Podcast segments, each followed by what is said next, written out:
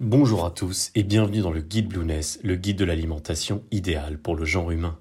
Aujourd'hui, nous allons nous intéresser aux lipides, aussi connus sous le terme de graisse ou fat en anglais. Ce sont des macronutriments. Ils viennent compléter les glucides et les protéines. Les lipides sont indispensables au métabolisme et aux membranes des cellules. Ils constituent un carburant énergétique alternatif aux glucides, notamment lorsque le corps entre en cétose. À l'instar des protéines et à l'inverse des glucides, certains lipides sont considérés comme essentiels, en ce sens que l'organisme ne sait pas les synthétiser lui-même. Parmi les rôles les plus importants des lipides, ils constituent la structure des membranes de nos cellules et par, là le conditionnement de leur bon fonctionnement. Ils ont un rôle essentiel dans le transport de certaines protéines et hormones dans le sang.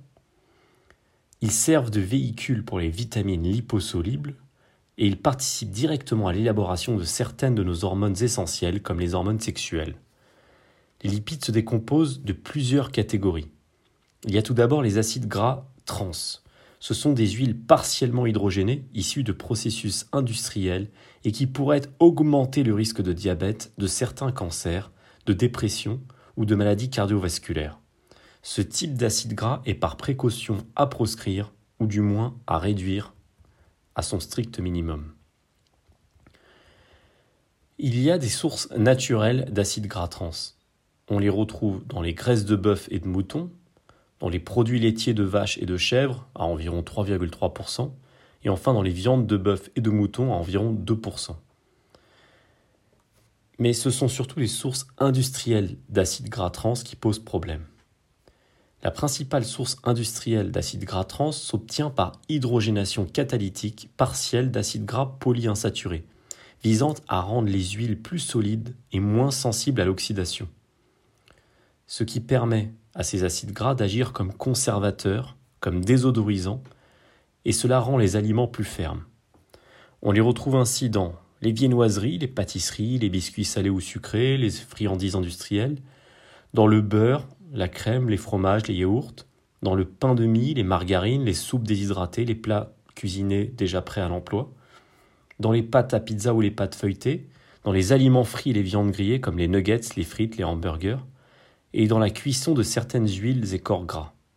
Il faut savoir que la teneur en acides gras trans des aliments n'est pas indiquée dans toutes les tables de composition, car la réglementation européenne n'impose pas qu'elle figure sur l'étiquetage des aliments. Vous l'aurez compris, tous les aliments que nous venons d'énoncer, qui sont riches en acides gras trans, sont à proscrire et à réserver à la limite à des occasions vraiment exceptionnelles. Il y a ensuite les acides gras saturés. On les retrouve notamment dans la graisse des viandes, comme les entrecôtes, les côtes, la charcuterie, dans les produits laitiers, dans le beurre ou encore l'huile de coco. Les acides gras saturés, on les a longtemps considérés comme mauvais, même s'il bénéficie d'un retour en grâce à, condition d'en consommer de manière modérée et de privilégier par exemple la noix de coco aux produits laitiers ou la viande de bonne qualité à la charcuterie industrielle. On peut consommer des acides gras saturés à certains moments clés de la journée, notamment en début de journée, selon les grands principes de la chrononutrition, qui est un concept sur lequel nous reviendrons dans un podcast dédié. Mais il ne faut pas en abuser car on soupçonne qu'une consommation excessive d'acides gras saturés, et notamment à un mauvais moment de la journée, serait associée à un risque plus élevé de maladies coronariennes et cardiovasculaires. Il n'y a néanmoins pas lieu de les exclure. Ensuite, on trouve les acides gras monoinsaturés. Ils sont contenus pour majorité dans l'huile d'olive ou de macadamia, l'avocat, les oléagineux, comme les amandes, les noisettes, les noix du Brésil, les noix de pécan, sous la forme de leur principal représentant qui est l'acide oléique. C'est un type d'oméga 9. Ces graisses participent à la fourniture d'énergie et, ont un rôle hypocholestérolémiant. Ils concourent ainsi à la prévention de l'astérosclérose, qui est une maladie qui touche les artères de gros et moyens calibres. Ils préviennent également d'autres complications cardiovasculaires, notamment en majorant le bon cholestérol, qui est le HDL, et en diminuant entre guillemets, le mauvais cholestérol, le LDL. Enfin, on trouve les acides gras polyinsaturés. Ceux-là doivent impérativement être apportés par notre alimentation car notre corps ne peut pas les synthétiser. Ils sont composés de deux familles, les oméga 3, que l'on retrouve dans les petits poissons gras, comme les macros, dans les œufs de poule labellisés bleu blanc cœur, ou dans les compléments alimentaires. Il y a également les oméga 6, que l'on retrouve dans l'huile de tournesol par exemple, ou dans les céréales, et que l'on conseille de diminuer en faveur des oméga 3. Nous y reviendrons un peu plus tard sur ce ratio entre oméga 3 et oméga 6. Quoi qu'il en soit, les acides gras polyinsaturés permettent de diminuer les taux, les taux sanguins de cholestérol LDL, donc le fameux mauvais cholestérol, et préviennent également l'apparition de maladies cardiovasculaires. Ce type de graisse est aussi nécessaire au développement et au fonctionnement de la rétine, du cerveau et du système nerveux.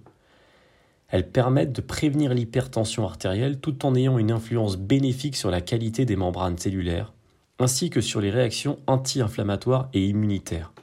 C'est ce qui pourrait expliquer que les Inuits, dont l'alimentation traditionnelle est particulièrement riche en oméga 3, à base de poissons et de mammifères marins, n'ont pratiquement pas de maladies cardiovasculaires. En termes d'énergie, contrairement aux glucides, les lipides, de manière générale, fournissent 9 kcal pour 1 g, contre 4 kcal pour les glucides ou les protéines. Les lipides apportent donc à quantité égale beaucoup plus d'énergie que les glucides et les protéines. Alors quelles sont les quantités recommandées de matières grasses Pour un adulte moyen, soit un métabolisme total d'environ 2500 kcal, l'ANSES recommande de consommer environ 100 g de lipides par jour, soit 35% de l'apport total journalier.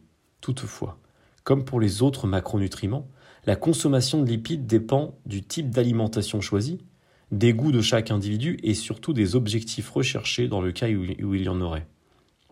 Ainsi, dans le cadre d'une diète low carb, la consommation de lipides doit être augmentée au détriment de celle des glucides. A l'inverse, dans le cas d'une prise de masse pour un pratiquant de musculation par exemple, ce sont plutôt les glucides que l'on privilégiera. Une fois la quantité de lipides journalière définie, il restera à respecter autant que possible un ratio optimal entre oméga 3, oméga 6 et oméga 9. Ça sera justement le sujet d'un podcast du guide Blueness. À très bientôt et rendez-vous sur blueness.com pour plus d'informations.